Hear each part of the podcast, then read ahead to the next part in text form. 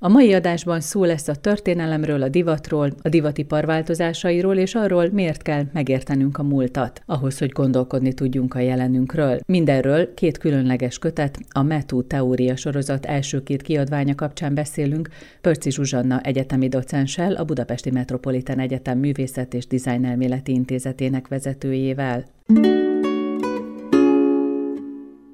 Magának a sorozatnak az ötlete honnan jött, és miért ez a két téma volt az első két kötetben? A művészeti kar tíz éves évfordulóján indult el a gondolat, méghozzá onnan, hogy Vadas József professzor, aki alapító tagja a művészeti karnak, elkezdte kutatni éppen azt az épületet, ami a művészeti karnak ad otthont, a Rózsa utcai kampuszt. Ugye azóta már több helyen is jelen vagyunk, de a Rózsa utcai kampusz épületét kutatta, építészettörténetileg, kultúratörténetileg, és minket teljesen lenyűgözött, hogy az az épület, ahol jelenleg művészeti képzés folyik, az valaha egy csodálatos bútorgyárnak, egy családi vállalkozásból induló a Lingel bútorgyárnak adott otthon, ami világhírűvé vált, és a Lingel könyves polcok például ugye abból a gyárból jöttek. És arra gondoltunk, hogy mi mással ünnepelhetnénk jobban a tíz éves évfordulót, mint hogy akkor kiadjuk ezeket az írásokat és tulajdonképpen beágyazzuk a művészeti karnak a, a működését egy történeti hagyományba, amelyet ez az épület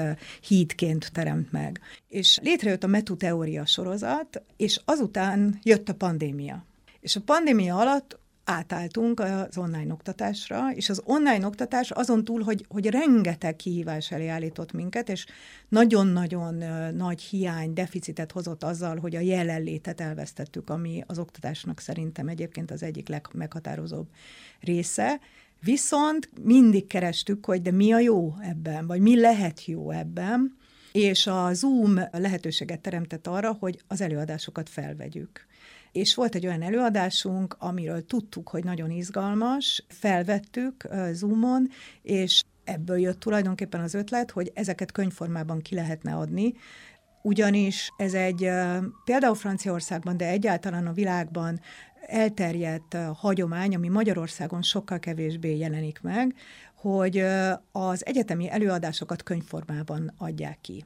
És hát innen jött az ötlet, hogy akkor ezt próbáljuk mi is megvalósítani. A könyv tehát, a Történelem igézete című könyv, ami Takács Ádám Metú művészeti karon tartott előadásainak egy nagyon enyhén, nagyon kicsit átírt szerkesztett változata, az 10 hét, 10 egyetemi előadást tartalmaz tulajdonképpen.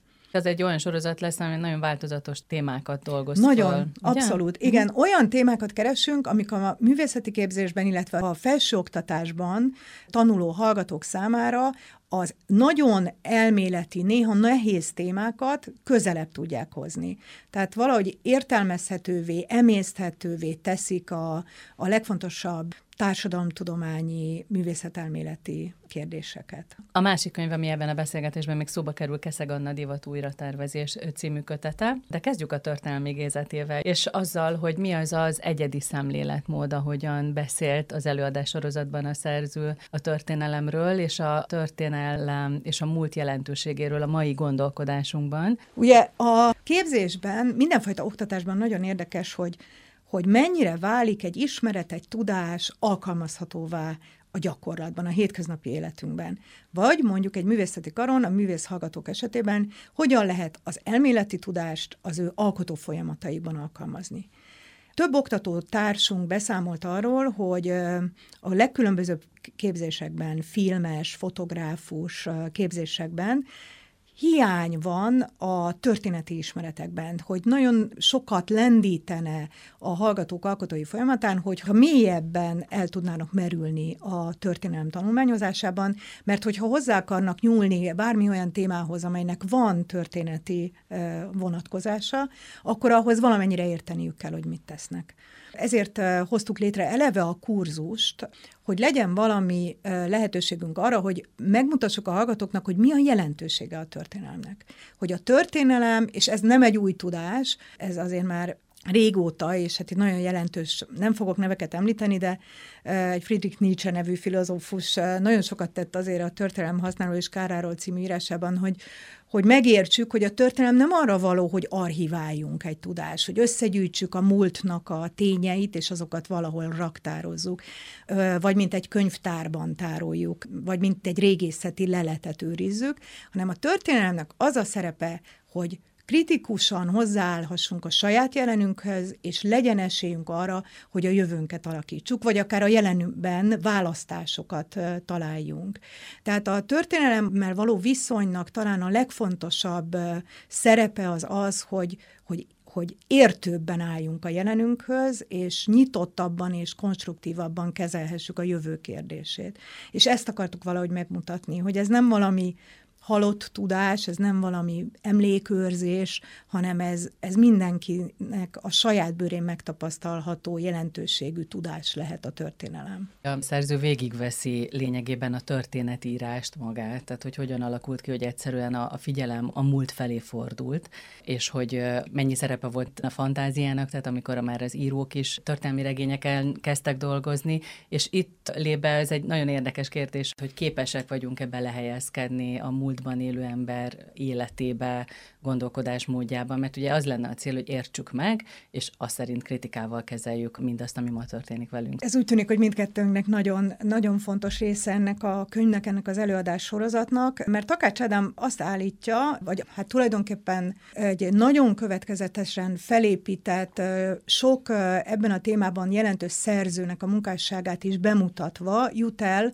ahhoz a gondolathoz, hogy a művészetnek különleges szerepe van abban, hogy mi mégiscsak hozzáférhessünk egy múltbeli élet tapasztalathoz. Az volt izgalmas, hogy Takács Ádám ugye eredetileg történész és filozófus, és mi pedig egy művészeti karon vagyunk oktatók, és nagyon sokat foglalkozunk művészetelmélettel, és kiderül, miközben a történelemmel foglalkozunk, kiderül, hogy bár úgy tűnik, hogy valamilyen szempontból a múlt különböző korszakai el vannak zárva tőlünk, hiszen azok már elmúltak azok az idők, már azok a társadalmi, politikai, kulturális kontextusok, amelyekben a múltban az emberek éltek, azok tőlünk tulajdonképpen falakkal vannak elválasztva, és ezt tudomásul kell venni mindenfajta történetiségben való gondolkodás kapcsán, viszont van egy híd, ahol mégiscsak betekintést nyerhetünk, vagy valami fajta hozzáférésünk lehet ezekhez a korokhoz,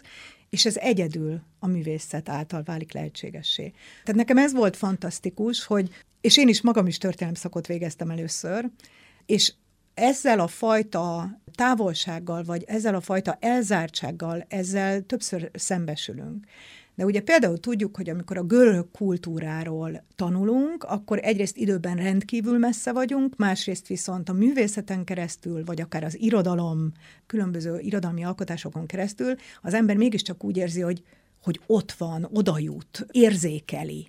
És itt az érzet, az érzés világ az, ami átjön a műalkotásokon keresztül, és tulajdonképpen az egyetlen, ami örök, ami nincs kitéve a történetiség, az állandó változás, az állandó mulandóságnak, mert bár a művészet anyaga és a művészet témája is változik, és történeti, állandóan változásban van, de van mégis valami többlet, valami, ami mintha örök lenne, mintha maradandó lenne, és amin keresztül kontinuitás van, és hozzáférhetünk a múlt különböző korszakaihoz. Hogyha ezen a szálon tovább megyünk, és maradunk a meglepő kijelentéseknél a kötetben, ott a véletlen szerepe, amit viszont szerintem a mai ember, hogyha a történelemről gondolkodik, általában elfelejt. Sokan gondoljuk, hogy van egyfajta törvényszerűség, mi mm-hmm. miből következik, Igen. és nagyon érdekes, amit erről ír a szerző, ugye? Igen, nagyon érdekes nekem az is, hogy a kérdésedben ezekre a meglepő hogy akkor te magad is ebben a könyvben számos meglepő állítást vagy elméletet találtál. Én azt gondolom, hogy oktatóként, most már több évtizede vagyok a felsőoktatásban, ezeknek a meglepő és hirtelen felismeréseket adó tudásátadásoknak nagyon nagy jelentősége van. Szóval, hogyha az oktató erre képes, akkor megnyitja a hallgatók figyelmét, és akkor tulajdonképpen sokkal könnyebben közvetíti az általa összegyűjtött tudást. No, tehát visszatérve a véletlen kérdésére, ez valóban egy ilyen, egy ilyen érdekes része a dolognak, hogy úgy gondolnánk a történelemre, vagy hajlamosak vagyunk úgy gondolni a történelemre, hogy egyik dologból következik a másik, és tulajdonképpen van valami fajta törvényszerűség, ami egyébként részben igaz, hogy van egy, egy racionális egymásra következése a legtöbbször a dolgoknak, tehát tudjuk, hogy milyen esemény valószínűsíthetően miből következik, de nagyon gyakran szembesít minket eh, Takács Ádám a, a könyvében, illetve az előadásában, nagyon gyakran az, hogy egy jelentős történelmi esemény miért következik be, az a véletlennek köszönhető. És ez a véletlen, ez a történelem egész folyamatát végigkíséri, a, a véletlennek a jelentősége. Aztán utána persze hozzáteszi, hogy a véletlen az nem marad véletlen, mert a véletlenből azután következnek dolgok, tehát a, a, a dolgok azután már a maguk törvényszerűségei mentén alakulnak tovább, de a véletlen szerepéről hajlamosak vagyunk el, elfeledkezni. Miért fontos ez? És itt nagyon érdekes, nem tudom, emlékszel-e, hogy, hogy egy amerikai írónak, Paul Osternek a regényére hivatkozik, ugye a 4321 című regényre, ami egy kisfiú történetét kíséri végig, Amerika 1950-es, 60-as évek, és négy különböző történetet mesél el ugyanannak a kisfiúnak az életéről, amely történeteknek a különbözőségét véletlenek alakítják, és szóval nagyon gyakran ezek az irodalmi példák, vagy a legkülönbözőbb területekről, disziplinákról hozott példák teszik nagyon izgalmassá ezeket az előadásokat. És arra akar minket rávezetni, arra akarja az olvasót, illetve a hallgatóságot rávezetni a szerző, hogy ha tisztában vagyunk azzal, hogy nagyon sokszor véletlen az, hogy mi történik, akkor meg kell értenünk, hogy tehát vannak különböző alternatív utak. Tehát nem szabad fatálisan azt gondolnunk, hogy az, ami van, vagy az, ami volt, az úgy kell, hogy legyen, és az adott, hanem lássuk meg a választás, az alternatívák lehetőségét, és talán azt is, hogy nekünk milyen dolgunk lehet abban, hogy alakítsuk a saját életünket, a saját körülményeinket. Mert nem eleve elrendelt, hogy a dolgok úgy legyenek, ahogy vannak, és ebben van játékterünk. Szerintem mindenképpen leszögezhető, hogy tulajdonképpen ez az előadás sorozat és ez a kötet, ez nem ismeretek átadása, hanem milyen gondolkodásra tanítás. Nagyon inspiráló. Örülök, hogy ezt mondod. Én abszolút így gondolom. Nézzük a másik kötetet, a divat újra tervezést, aminek szintén speciális a műfaja, uh-huh. de nem az előzőt követi. Igen. Hogyan írt Keszeg Anna? Uh-huh. Keszeg Annának a Divat újratervezés című kötet az tulajdonképpen kis kiegészítésekkel a habilitációs munkája. Ez a habilitációs munka, ez majd tíz év kutatásait összegzi. Ő akkor a Babesbolyai Egyetemen volt oktató, amikor ezeket a kutatásokat végezte, illetve a Debreceni Egyetemen, és azután a pandémiát követően jelentettük mi meg a divatújra tervezés kötetet, amely megjelenéshez kiegészítette ezt a habilitációs munkát, és bizonyos szempontból aktualizálta az utolsó két évnek a történéseivel. Úgyhogy ez is egy nagyon speciális kiadvány. Ennek azért van a METU művészeti és kreatívipari karának szempontjából jelentősége, mert ugye nálunk egyrészt van egy divat és textil tanszék, tehát mi képzünk divattervezőket és textilművészeket, Másrészt pedig a design és művészetmenedzsment mesterképzésünknek van egy divatmenedzsment specializációja. Keszeg Anna nálunk óraadó a divatmenedzsment specializáción, tehát a divat különböző képzéseinkben is központi jelentőségű. Úgyhogy ez egy habilitációs munka, ami nagyon-nagyon korszerű, és nagyon-nagyon aktuális, és nagyon friss. Igen, nagyon élő. Hihetetlen mennyiségű olyan tényező van itt, ami körülvesz minket. Valószínűleg ő így is tanít, nem? Annyira jó, nagyon érzed a könyvből a szerzőt, ezt veszem észre. Keszeg Anna egészen különleges oktató, véleményem szerint. Abban a jelenben, amit mi a sajátunknak tekinthetünk, abban olyan szinten benne van, és olyan szinten érteni akarja, hogy azokat a jelenségeket, amelyek a, például a hallgatók, vagy az ő saját kulturális, társadalmi kontextusának a legfontosabb jelenségei, ő azokat vizsgálja. És ezekhez az alapot a rendkívül sokrétű és széles tudásbázisa mellett a hallgatók maguk, azok a fiatalok, akikkel együtt dolgozik, adják. Olyan szinten, mondok neked egy példát, mert ez tulajdonképpen felrajzolhatatlan, ahogy az Anna működik, szerintem. De hogy például az Annának van egy podcastja, Mediapánik Nevermind címmel, amelyben sorozatokról beszélget volt tanítványaival. Ez a műfaj megint csak teljesen ismeretlen. Egy oktató két hallgatóval beszélget olyan sorozatokról, ami tulajdonképpen a hallgatók korosztályának a sorozata. és filmsorozatokról, Netflixen, tévében, Bizony, például mindenki. az egyik, amivel ő részletesen foglalkozik is, vagy a behatóban az az Eufória című sorozat, amit ő a divat szempontjából nagyon fontosnak vél, bár nem a divatról szól, hanem arról a generációról, az égenerációról, amely most a legtöbbet tanít nekünk a jelenről, hiszen ez az, az ő változásaik, az ő koruk, amit élünk nagyon, nagyon sok vonatkozásból. És végül is a sorozatok és a filmek mellett megmutatja, hogy milyen változások voltak. Egyrészt milyen tényezők hatottak a divatipar fejlődésére, hogy milyen hatások változtatták. Szerintem ez borzasztóan érdekes, és a social média is ott van, és a fenntarthatóság nyilván. Az egy másik nagy téma, a divattal összefüggésben most egyre, egyre fontosabb ez. Ő mit ír róla? Hú, most ebben a kérdésedben sok mindenre kérdeztél rá a könyvből, és tulajdonképpen mindegyik nagyon fontos, tehát a közösségi média, a social média ugye meghatározó jelentőségű számunkra a mai korban, és a divatra is óriási hatással van, hiszen a divat, az már nem csak a testnek a felöltöztetése, az élő eleven testnek a felöltöztetése, hanem tulajdonképpen mediatizáltá válik, tehát számolnunk kell azzal, hogy a közösségi média fogyasztásunk a divatot újratervezésre készteti. Ugye? Tulajdonképpen a divat már a 20. században egy nagyon jelentős Roland Barthes nevű szerző foglalkozik azzal a ilyen ikonikusan meghatározó művében, hogy a divat az egy média, hiszen közvetít jelentéseket a számunkra struktúrált formában. De ugye ettől elkülöníthetjük a kortárs mediatizálódást. A kortárs folyamatok kapcsán arról beszél Keszeg Anna, hogy a divatnak be kell látnia, hogy el kell hagynia a fizikai értelemben vett textília és a fizikai értelemben vett test öltöztetésének és takarásának a szerepét. És több médium közegében kell tudni közvetítőként megjelenni. Ezt jelenti a divatnak az átmediatizálódása, és ez az, ami, ami meghatározóan egy új folyamatot jelent, egy teljesen új kontextust.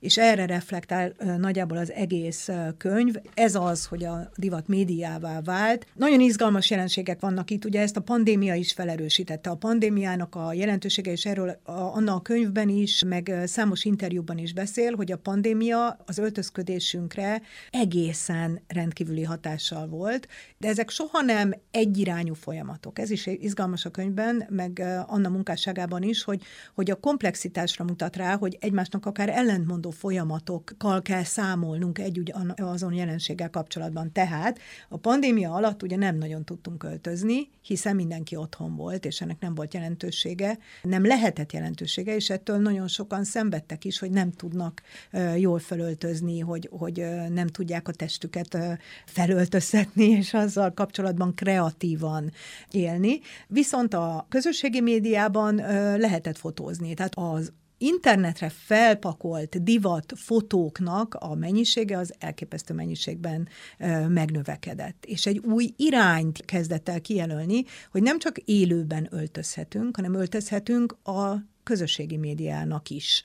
Anna egyébként arra utal többször, hogy lehet, hogy ez a divat közeljövőben való újabb alakulását fogja meghatározni, hogy ketté fog válni az élőben való öltözködés és a közösségi médiában látható öltözködés. Tehát ez az egyik, hogy nem tudtunk öltözködni. Ennek egyébként hatása volt arra is, a divatra konkrétan a pandémia megszűnését követően megváltozott a divat, és azt veszik észre a kutatók, hogy a laza, kényelmes ruhák kapnak egyre nagyobb szerepet, mert hogy az emberek ugyanakkor azt is megtapasztalták, hogy mennyire kényelmetlen mondjuk a magas sarkú cipőben való megjelenés, úgyhogy ez is egy, egy irány. De közben, és hogy mennyire ellentmondó folyamatok vannak, de közben vásárolni lehetett. Tehát borzasztóan megnövekedett, nem a fast fashion, hanem a hyper fast, az annál is többet eladó és gyorsabban változó, borzasztó olcsón, hihetetlen mennyiségben árut a piacra bocsájtó cégeknek az eladása. Mert az impulzus vásárlás ugye a pandémia alatt felerősödött. Mindezek a folyamatok mellett a jelenlegi válsághelyzet egyértelművé teszi, és egyre jobban divatba hozza tulajdonképpen a fenntarthatóság szempontjának az érvényesítését. Ugye? Tehát miközben a hyperfast érvényesül, ott van a fenntarthatóság, ami egyre nagyobb elvárás, egyre világosabbá válik, hogy a, hogy a divatipar, ahogy egyszer Anna írja a könyvében, tulajdonképpen a saját tevékenységével kapcsolatban állandó szégyenérzettel kell, hogy küzdjön, hiszen kevés olyan káros, környezetünkre káros iparág van, mint a divatipar, több szempontból. Tehát a fenntartatóság egyre nagyobb elvárás, ez kezd megjelenni a divat cégek és a divat tervezőknek a tevékenységében is, de hát azért erről tudnunk kell, hogy bármennyire fontosak és tiszteletre méltóak is azok a kezdeményezések, amelyek ezen a téren mutatkoznak, amíg ez rendszer szintűvé válik, addig, addig nem tudja ellensúlyozni a már korábban említett folyamatokat. Szóval, hogy igen, a fenntarthatóság egyre jobban és egyre szükségszerűbben ott van, a fiatalok nagyon nagy figyelmet fordítanak rá. Én, én magam is ezt tapasztalom az egyetemisták körében, hogy, hogy ez elvárás, hogy erre odafigyelj. De ugyanakkor a rendszer átalakulása nélkül sajnos ez, ez még nem vezet. De ez a kettőség olyan kihívás elé állítja a divatot, hogy újra kell tervezni, újra ki kell magát találni, és ez egy nagyon izgalmas folyamat. És ebből egyébként, és akkor még egy dolog a, a könyvvel kapcsolatban, hogy ugye így válik a divat egy a társadalomtudomány számára borzasztóan fontos területté, mert modellezi számunkra azokat a kihívásokat, amik a társadalmainkat általánosságban jellemzik. Tehát egy bizonyos terület tüneteket mutat nekünk, és rávilágít azokra a problémákra, modellezi azokat a problémákat, amelyek aztán másút is érvényesülnek. Ráadásul ez globális kérdés, tehát Pontos. hogy nem az van, hogy itt a mi szűkebb környezetünkben ez jellemző, hanem az egész világra, és végülis ezért jövőben mutató a, a címe az újratervezés. Számomra egy nagyon kedves uh, gesztus a szerző részéről az utolsó mondat. Ugyanis a következő mondattal fejezi be Anna a könyvét, egy új világ kezdődik, biztosan szép lesz, de élhetőnek is kellene lennie. Én azt gondolom, hogy ez egy olyan vágy és egy olyan tanács is egyben, vagy egy olyan utalás arra, hogy mi a dolgunk, és hogyan kellene gondolkodnunk, ami a maga egyszerűségében és optimizmusában erőt adhat nekünk. Pörci Zsuzsanna egyetemi docenssel, a Budapesti Metropolitán Egyetem Művészet és Dizájn Elméleti Intézetének vezetőjével beszélgettünk Keszeg Anna Divat újratervezés című kötetéről és Takács Ádám a Történelem igézete című könyvéről, mindkettő a METU teória sorozatában jelent meg.